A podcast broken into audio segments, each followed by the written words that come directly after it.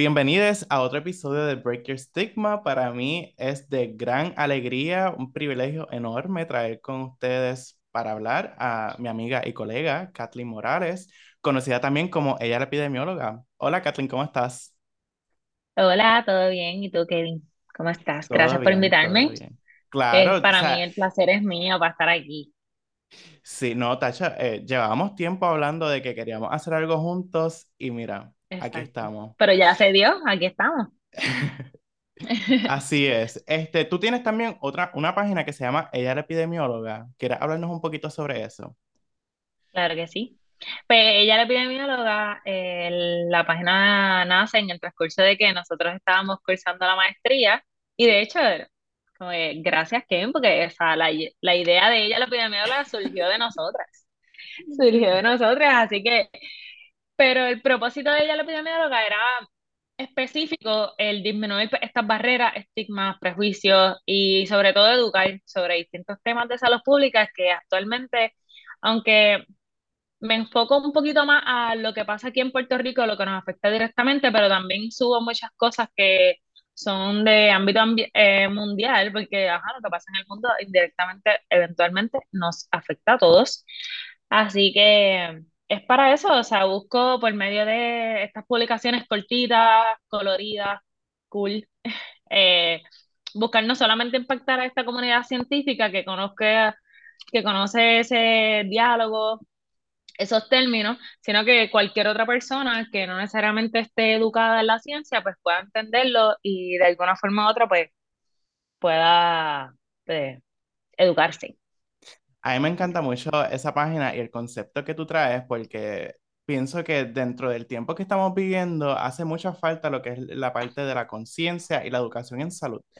Eh, luego de dos años de pandemia, al día de hoy todavía estamos viendo cuán importante es la salud, eh, la salud y la educación en salud, que básicamente es de eso es que vamos a hablar, pero antes de llegar a, a, a ese tema que vamos a estar hablando en el día de hoy, eh, creo que no lo había mencionado, pero Kathleen y yo fuimos compañeros como que en todos los trabajos Besties, besties. juntos, besties, desde el día uno hasta el final. Y fue una amistad que a mí como que me encanta porque salió instantáneamente, fue un momento espontáneo. Yo no conocía a Sí, Kathleen antes de, de empezar la maestría, ella tampoco me conocía a mí. Y fue como que, exacto. como que, hola, Hicimos como clic. que yo soy Kevin. Yo soy Así Kathleen y es. seamos amigos para siempre y ya. Así es. Y entonces en el transcurso teníamos este chiste de que ah, ella era epidemióloga o ellas las epidemiólogas, hablando de nuestro friend group. Y de ahí salió básicamente el nombre para la página de Kathleen y que bueno, como que Que de hecho yo hasta pedí permiso. Como que yo saludo epidemiólogas. O sea, se me surgió, yo quiero hacer esto y yo quiero que usted, o sea, ustedes fueron mi inspiración para de, de decir, mira, sí. vamos Y obviamente teníamos que decir que sí porque estamos para apoyar. Y si Ah, Kathleen quería sacar nuestro nombre de, de friend group más allá del group chat de WhatsApp, como que obviamente íbamos a decir que sí le íbamos a un green flag. Y aquí tenemos la primera colaboración entre las epidemiólogas. Porque aunque yo me identifico con eh, pronombres como él, he, him, como que a mí nunca me ha molestado, por ejemplo, si estoy en un grupo de muchachas, como que, que también caiga Somos el, ellas. el pronombre femenino, porque somos ellas las epidemiólogas y todas somos personas, así que no hay, no hay por qué atribularse por eso. Anyway, Exacto. así que habiendo dado ese Ay, background de nuestra amistad y de cómo nos conocimos, pues queríamos hablar precisamente de, ¿verdad? Esta problemática que en verdad ha estado eh, en el mundo y en Puerto Rico básicamente desde el comienzo de la historia de la humanidad. Sin Toda la vida, yo diría.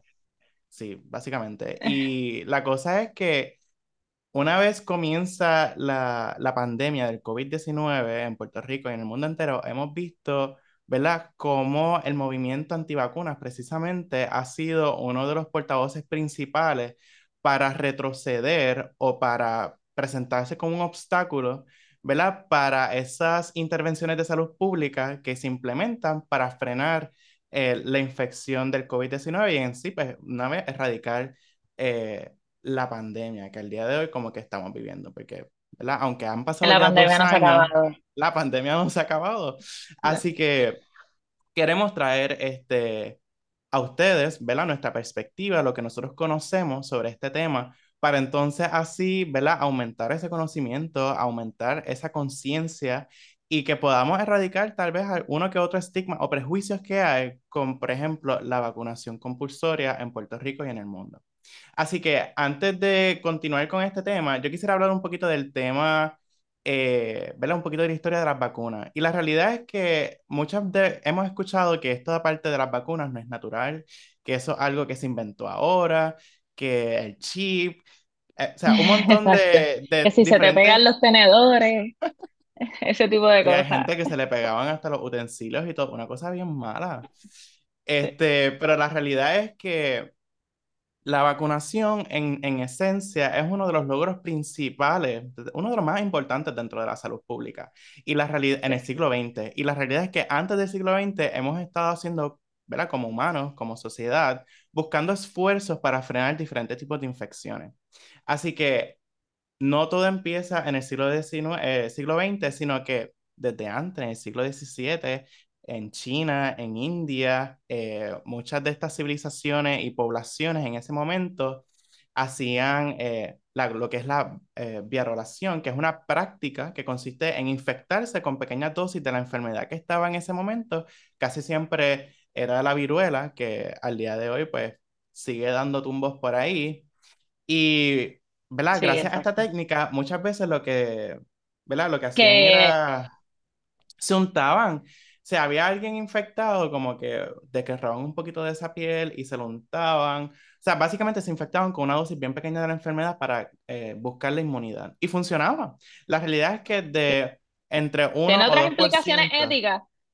Exacto, tienes otras implicaciones. Tiene. Esa tiene otras explicaciones éticas, pero en ese momento, pues, era lo que Sí, no, o sea, obviamente la historia de la ética y la moralidad ha cambiado de, de allá para acá trascendentalmente. Pero lo que sí se ha visto es que cuando hacían este tipo de técnicas, las personas, ¿verdad? que se sometían a esta, ¿verdad? la probabilidad de que se infectaran con esa enfermedad en particular, que era la viruela, disminuían drásticamente. Y los efectos secundarios que podía traer, ¿verdad? pasar por esta técnica eran mínimo, hablando del 1% o menos. Así que desde sí, los síntomas eran súper leves. Exacto. Así que desde nuestro inicio siempre buscábamos la forma de controlar. Es parte de nuestra humanidad, controlar las enfermedades, prevenirlas para, ¿verdad? Elongar nuestra vida y nuestra salud. Así que, ¿verdad? Eh, al día de hoy, pues tenemos variedad de vacunas. Tenemos a Jon Snow, que fue como que el padre de la epidemiología, y de ahí como que empezamos a sacar más intervenciones para entonces nosotros poder controlar y prevenir enfermedades. Y al día de hoy contamos mínimo con tres tipos de vacunas, que son las inactivadas, las del virus atenuado y la más novel, que es la del ARN mensajero. Y pues básicamente desde que se han implementado estas medidas, siempre ha habido resistencia contra la vacunación compulsoria o la vacunación en general en las poblaciones. Y la realidad es que las vacunas son una de las medidas más importantes de la medicina preventiva, ya que tiene como fin proteger la población de enfermedades infecciosas o u otras infecciones. Y entonces, pues la resistencia a las vacunas eh, lo que lleva es a la reemergencia de enfermedades consideradas ya erradicadas y la pérdida de inmunidad de rebaño, que eso es un término que hemos estado escuchando, ¿verdad?, los pasados dos años con la vacuna del COVID-19, el famoso... Sí. Eh, inmunidad de eh, rebaño. La inmunidad de rebaño, así es. Y pues nada, traje aquí a Kathleen para hablar un poquito de las vacunas que al día de hoy están disponibles y la importancia de lo que es vacunarse en estos tiempos que estamos, ¿verdad?, viviendo entre tantas epidemias. Sí, porque realmente todo el mundo se ha enfocado mucho en de que, y, o sea, y con sentido, que es en el COVID-19, y se ha olvidado de todas las, de todas, de que hay más enfermedades. De ahora tú te levantas un día con un poquito de dolor de garganta y te dices, ya yo tengo COVID, o sea. Como que, de que todo y la histeria que eso creó al principio. Yo era uno de los que me daba hasta un dolor de pecho y rápido estaba y tú, llevando a mi doctora tú me duele el brazo hoy porque dormiste, porque dormiste, ay Dios mío, tengo un COVID, pues, así. Y, Y nos hemos un poquito olvidado de que existen otro tipo de cosas y habíamos, por eso es que trajimos pues el tema del movimiento antivacuna, porque el movimiento antivacuna con la vacuna del COVID la ha dado bien duro. El de que, y es. especialmente para los boosters, el de que la gente no se las quiere poner. Punto. Y el término de que te pongan también como, por eso es que cambiaron al principio cuando te decían que la vacuna era, manda, era obligatoria, este, es que cambian el término a que era mandatoria, para que el de que no se viera como de que te están obligando. Porque eh, independientemente a la gente no le gusta que le digan qué hacer, y menos cuando te están obligando a hacerlo. Precisamente, y usa mucho esta parte, ¿verdad? Dentro de la ética, la autonomía del paciente de tomar decisiones sobre su cuerpo. Pero la realidad es que, eh, por ejemplo, yo, mi experiencia, yo siempre he recordado toda mi vida que he tenido vacunas compulsorias para ir a la escuela, para ir a la universidad. Ir a la escuela. Este, Y nadie preguntaba en nada. Todo el mundo se la ponía ya. Tú no sabías, Así. la vacuna a los 18 años, la gente sabe de qué es. Ah, mira, la vacuna que yo necesito para entrar a la uni. Nada más, la gente no lo sabe. O sea, Sí, la gente lo hace por cumplir. y ahora, ahora la gente es experta, porque el COVID hizo de que nosotros supiéramos quién hace la vacuna, qué tipo de vacuna es.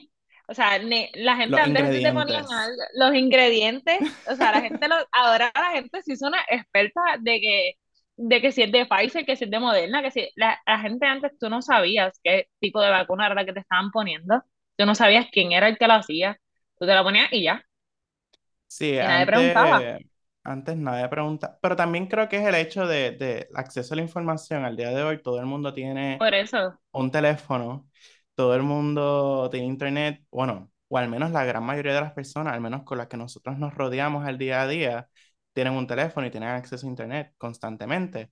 Sin embargo, pues eso se presta, ¿verdad? Para lo que dentro de la epidemiología consideramos lo que es una infodemia, toda esta epidemia de información que sí, encontramos en las redes sociales y en los medios de comunicación que puede llevar a beneficiar como a no beneficiar ¿verdad? Los esfuerzos salubristas que estamos implementando para mejorar la salud.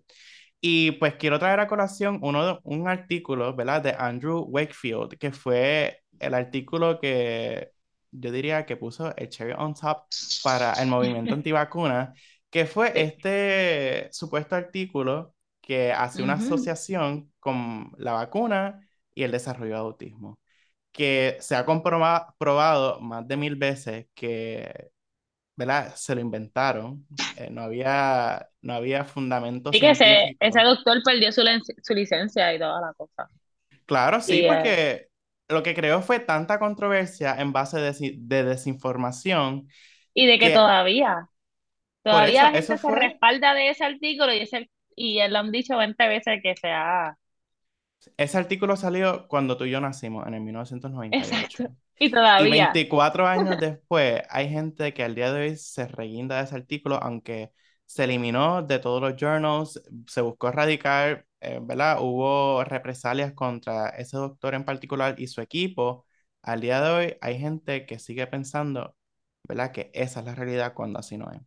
Y lo que hemos visto, ¿verdad? Desde ese momento acá son declives exponenciales y significativos en lo que es la vacunación, lo que ha llevado básicamente a la reemergencia de enfermedades infecciosas.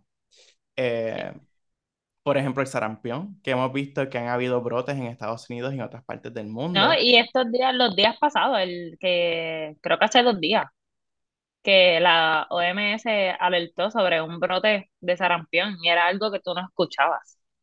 O sea, ya tú no Una, una escuchabas enfermedad que se podía considerar ya erradicada. O bueno, yéndonos más cercano con el polio. El polio sí se considera erradicado en los Estados Unidos, yo creo que fue la primera enfermedad, de hecho, que se consideró erradicada que se consideró erradicada en los Estados Unidos y resultó los otros días, o sea, todavía New York tiene el estado de alerta. Porque, y ha, Sí. ha sido hasta el momento solamente hay un caso confirmado, pero un caso ya es mucho. O sea, estaba erradicado. Así No, y que, eso, las implicaciones que eso trae a la salud pública, por ejemplo, hablamos tal vez de un caso, personas pueden pensar, por ejemplo, que no es algo significativo, pero cuando estamos ajá, hablando de enfermedades infecciosas o comunicables, como le llaman en inglés, es más complicado de lo que uno piensa. porque de por sí, ahora mismo cuando estamos hablando de COVID, el Departamento de Salud, por ejemplo, puede reportar un número de incidencia y tenerlo en la página, pero no necesariamente eso refleja la, la realidad de, lo, de la cantidad de casos que estamos viendo en Puerto Rico, porque hay muchas personas que se contagian una, a lo mejor no lo saben y tampoco lo reportan. Dos, lo, a lo mejor lo saben, pero tampoco lo reportan. Así que podemos tener un número, ¿verdad?, que no es real y tener una realidad un poquito más eh, difícil de la que podemos encontrar en, en los portales oficiales de salud de Puerto Rico y también de, de Estados Unidos. Sí, y es porque esas estadísticas están de acuerdo a los datos que le brindan los laboratorios de todas las PCR y las pruebas de antígeno que se hacen. Son las personas que también, una vez que se implementaron estas pruebas caseras, se supone que si tú arrojabas positivo en una prueba casera, tú fueras a confirmarla en una de laboratorio. La gente ya no estaba yendo. Era, ay, pues tengo COVID, ay, pues ya, me quedé en casa. So que ese caso no se contó, porque como el, como el Departamento de Salud lo iba a saber. Así que son muchos, esa, ese por ciento de error, le digo yo, Precisamente. Precisamente, y también el, el levantamiento, ¿verdad? De las restricciones que una vez se pusieron, las intervenciones que se habían hecho, como el, el uso de mascarilla mandatorio, eh, la vacunación mandatoria, el distanciamiento, ¿verdad? Que dos años después hemos visto que se han levantado todas esas restricciones sin un fundamento que sea realmente eh, sustentable, por ejemplo. Eh, hemos hablado, por ejemplo, yo estaba escuchando entrevistas eh, y reflexiones de otros profesionales de la salud cuando se levantó. De hecho, tú hiciste un post sobre eso, sobre el levantamiento de las, de las intervenciones de, para el COVID-19, por ejemplo, las escuelas. Eh, la ah, parte exacto, de sí. levantar el requerimiento de mascarillas, por ejemplo, que no hemos visto todavía una, una baja exponencial de casos en Puerto Rico para poder implementar, eh, ¿verdad? Para poder sacar esas implementaciones que ya se habían hecho anteriormente, ¿verdad? Para entonces, ¿verdad? Continuar, porque la gente dice, han pasado dos años, hay que pasar página y continuar, pero la realidad no es esa. Pero es que, es que es- así no funciona, Así no porque funcionan los el, casos, como que el, el ignorarlo, el ignorar el asunto no va a hacer que desaparezca.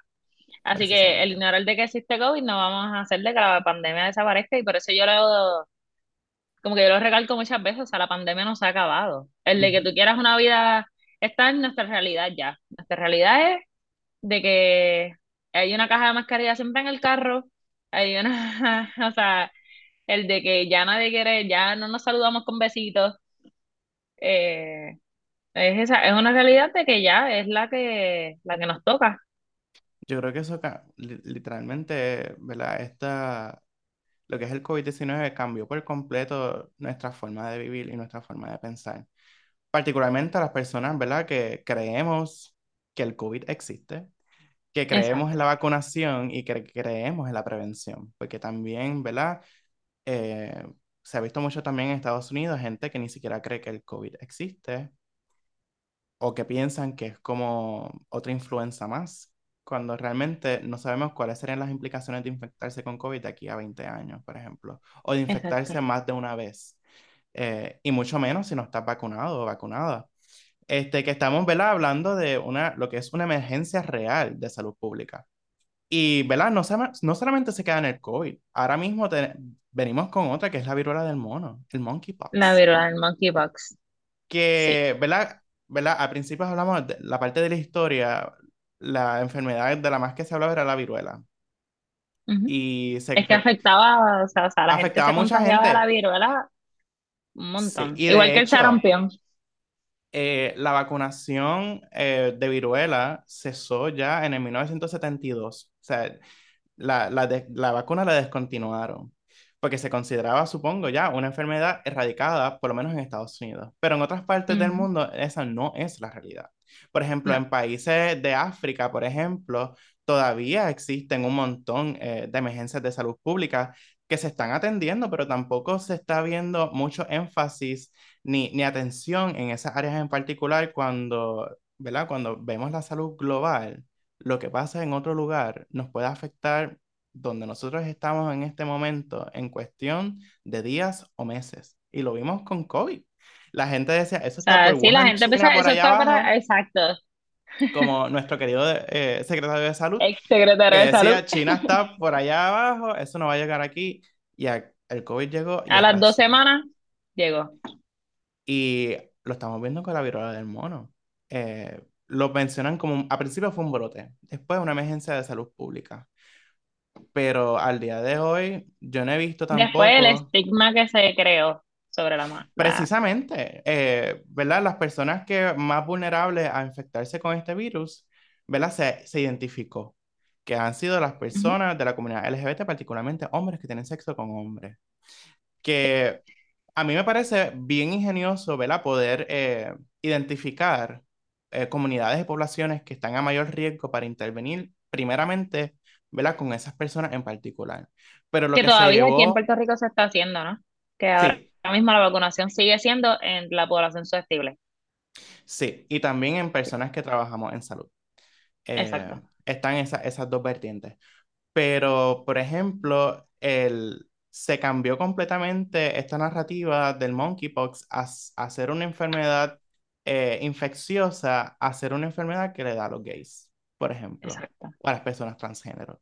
Cuando la realidad es que no existe enfermedad alguna que entre a tu cuerpo diga, Exacto. esta persona No, que diga, no, antes de entrar, como que antes de entrar diga, "Ay, yo creo que esta persona es heterosexual, ay, pues aquí no. Como que eso no existe. eso no existe. Y pienso que no va a existir porque no hay forma de que uno Es pueda que no hay medir de... biológicamente la orientación sexual de otra persona. Y eso es un tema de conversación aparte. Pero, ¿verdad? Se ha creado este estigma con que el monkeypox es una enfermedad de gays, por lo tanto, a mí no me va a tocar, yo no me tengo que cuidar, porque eso es lo- Ya. igualmente pasa con el VIH, que han pasado ya Ujú. 40 años desde la epidemia, desde el primer caso confirmado en Puerto Rico, y al día de hoy hay personas que piensan de esa forma, y la realidad es que no es así. Eh, el monkeypox se le puede dar a cualquiera, le puede dar a niños, por lo tanto, es cuestión de cuidarnos, de cuidarnos a nosotros mismos y cuidar también a las personas que están susceptibles a este virus. Así que por eso es que ahora, por el momento, están trabajando con esa población en específico, pero a mí no me sorprendería que en el futuro, ¿verdad? Extiendan la invitación a la vacunación a personas, ¿verdad? Que están fuera o que no pertenecen particularmente a esa comunidad o a ese... eh, que no cumplen con los criterios que están utilizando ahora mismo para la vacunación. Aunque Porque yo lo la he visto, salud es para todos. yo no, no he- está, ha estado como que el Departamento de Salud le ha dado bastante duro a la campaña de la vacunación de la viruela del mono. Y, y creo que están hasta, ahora mismo están como detenidos los casos, ¿verdad? Como que así. no, yo no he visto, o sea, no he Bueno, lo visto que no se han reportado aumentado. tampoco. Tan, exacto, esa es otra. Sí, pero siempre hay que pensar que, ¿verdad? Que Sí, hay que puede estar un poquito alerta. Peor de lo que se reporta, porque, ¿verdad? Hemos visto, ¿verdad? El underreport de casos de diferentes enfermedades como el COVID.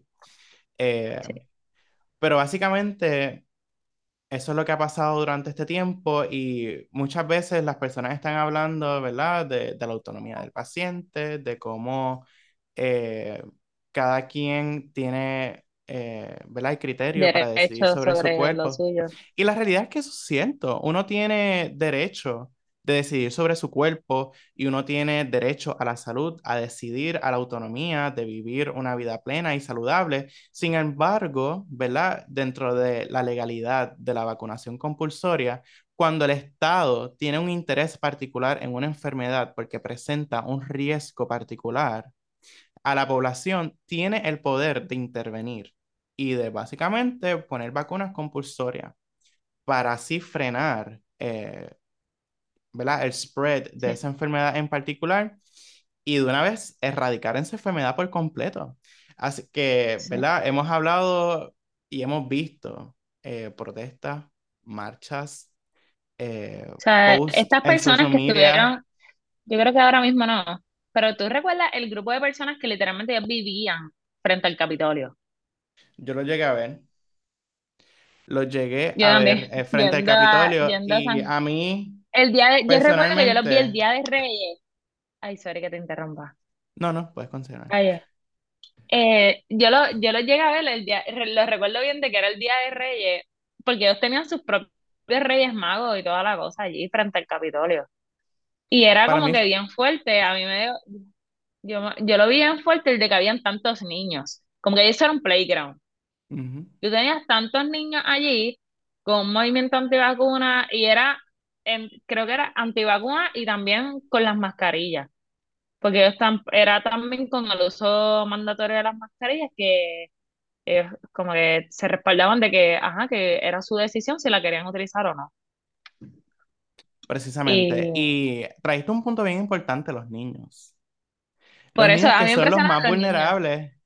Que son los más vulnerables ante este tipo de situación, ante las enfermedades, porque su sistema inmunológico no está tan desarrollado tal vez como el de nosotros los adultos. Y, eh, ¿verdad? Me, me alerta. Me alerta mucho, ¿verdad? Ver niños que sus padres les cohíben de vacunación o de eh, intervenciones preventivas, ¿verdad? sí. Eh, en estos Y tiempos. las vacunas, no, y las vacunas salvan vidas, punto. O sea, Punto. No, eh, muchas de las cosas que hablan, por ejemplo, es de que, por ejemplo, la vacuna del COVID-19 la hicieron muy rápido. Y la realidad es que dentro de la historia de las vacunas, ¿verdad? Nosotros en, en un hemos tiempo avanzado un récord montón. hemos avanzado un montón. La tecnología que Eso es tenemos hoy en día no es la misma de hace 50 años atrás. De hace cinco años. Entonces, en todo podemos avanzar, pero en hacer una vacuna rápido no, porque fue La muy realidad es rápido. que como sociedad, en partes estamos avanzando significativamente y en otras Exacto. simplemente estamos yendo para atrás y cada vez vamos más atrás. Y eso es algo que a mí me preocupa gravemente porque entonces nosotros existimos, los seres humanos al día de hoy, gracias a las vacunas, gracias a la medicina y gracias a la salud pública sin ninguna de, ¿verdad? De, de esos avances, de esas disciplinas en particular y de ese interés que sale de nuestra naturaleza humana para entender y atender esas problemáticas, nosotros no estuviéramos aquí. Exacto. Posiblemente ahora mismo, qué sé yo, una super especie estuviese dominando la Tierra en este momento, pero Y no nosotros nosotros. como nos conocemos al día de hoy, no fuésemos. Es verdad. Es cierto. Este, así que es, eh, es bien alarmante. Eh, para mí es bien alarmante eh, el hecho de que al día de hoy tengamos este tipo de conversación. Porque, ¿verdad? Nadie busca hacerle peligro, hacerle daño a otra persona por medio de una vacuna. Eso no existe. Y eso no va a venir del Estado, no va a venir de ningún lado. Es más, si tú eres una persona que por alguna condición de salud, alguna condición física, X, Y, Z, tú puedes eximirte de una vacunación compulsoria. Y eso está en la historia, y eso está en nuestra Sí. constitución, y eso está, ¿verdad? En, en, lo- en, en los documentos oficiales. Está el poder de eximirte de la vacunación compulsoria si representa ¿verdad? Un riesgo a tu Eh, salud en particular. Pero para eso estamos nosotros. Para eso estamos nosotros los que sí nos podemos vacunar, vacunarnos, para que esa persona que no pueda hacerlo por X, Y, Z esté indirectamente protegido. básicamente. Pero también, También. eh, ¿verdad? Llevar ese mensaje de que la gente se tiene, ¿verdad? No hay, no hay, ¿verdad? No hay peligro alguno con vacunarse. Eh, si fue ya aprobado, si fue ya eh, probado, pues no hay por Sí, qué temer a la vacunación y no hay tampoco por qué crear eh, falsas la expectativas o la histeria en las La personas, porque básicamente eso lo que va a llevar es a retroceder en algo que se está buscando de una vez ya avanzar. Es como que estamos dando dos pasos adelante y tres para atrás Y tres en un periodo como este. ¿No? Y se ha visto también en el marco jurídico, como que eh, en el 1905 básicamente, precisamente hablando de la viruela, como que en el estado de Massachusetts era eh, obligatorio básicamente vacunarse contra la viruela y la gente que no se vacunaba le daban una multa de 5 dólares. Y Sí, entonces que eso era un este, montón. un- Como que eso era un a lo, montón. me- a lo mejor ahora como que, ay, a lo mejor Sí, ahora ve ahora es como un una, una montón. chavería, Exacto, pero en ese pero momento, a lo pero es un mejor en ese montón. momento era, era distinto. Y nada, básicamente vino este pastor a demandar al Estado porque pensaba que obligar a una persona a vacunarse iba en contra de su libertad individual, de su derecho a la libertad. Y el, ¿verdad? el Estado desestimó ese caso, porque la verdad es que los derechos fundamentales no son absolutos. Y el Estado tiene el poder de intervenir cuando hay una emergencia, como una epidemia o una pandemia, para salvaguardar la salud la seguridad de, todos. Así es. Porque todo el mundo tiene el derecho a la vida, todo el mundo tiene derecho a la salud y a una vida saludable. Pero entonces, si tú no te quieres vacunar, si tú no quieres eh, eh, prevenir eh, enfermedades, ¿cómo tú vas a lograr eso? Y con eso, básicamente, yo creo que cubrimos, ¿verdad? Nuestro, Entiendo nuestro tema el día de hoy, de, ¿verdad? que nos dejen, que nos digan, que nos lo escuchamos, les escuchamos, así que sí, me que pueden nos digan, escribir, que nos digan qué piensan. ¿Qué piensan? Nos pueden escribir a mí a Break Your Stigma Podcast en Instagram y a Kathleen a... ella le pide a mi hora en Instagram. Y les invito a que pasen también por su página, vean su contenido. Ella está constantemente haciendo publicaciones sobre problemas y tópicos relacionados a la salud y la salud pública, ¿verdad? Con el, objetivo de educar, concienciar y erradicar todo estigma y prejuicio que exista en los diferentes temas que están relacionados a la salud. Así que les invito a que se den un vistazo y que estén pendientes a nuestro próximo episodio de Break Your Stigma. Kathleen, gracias por estar aquí. Te envío un abrazo y espero verte pronto. Claro. Esto fue Break Your Stigma. Nos vemos pronto. Bye.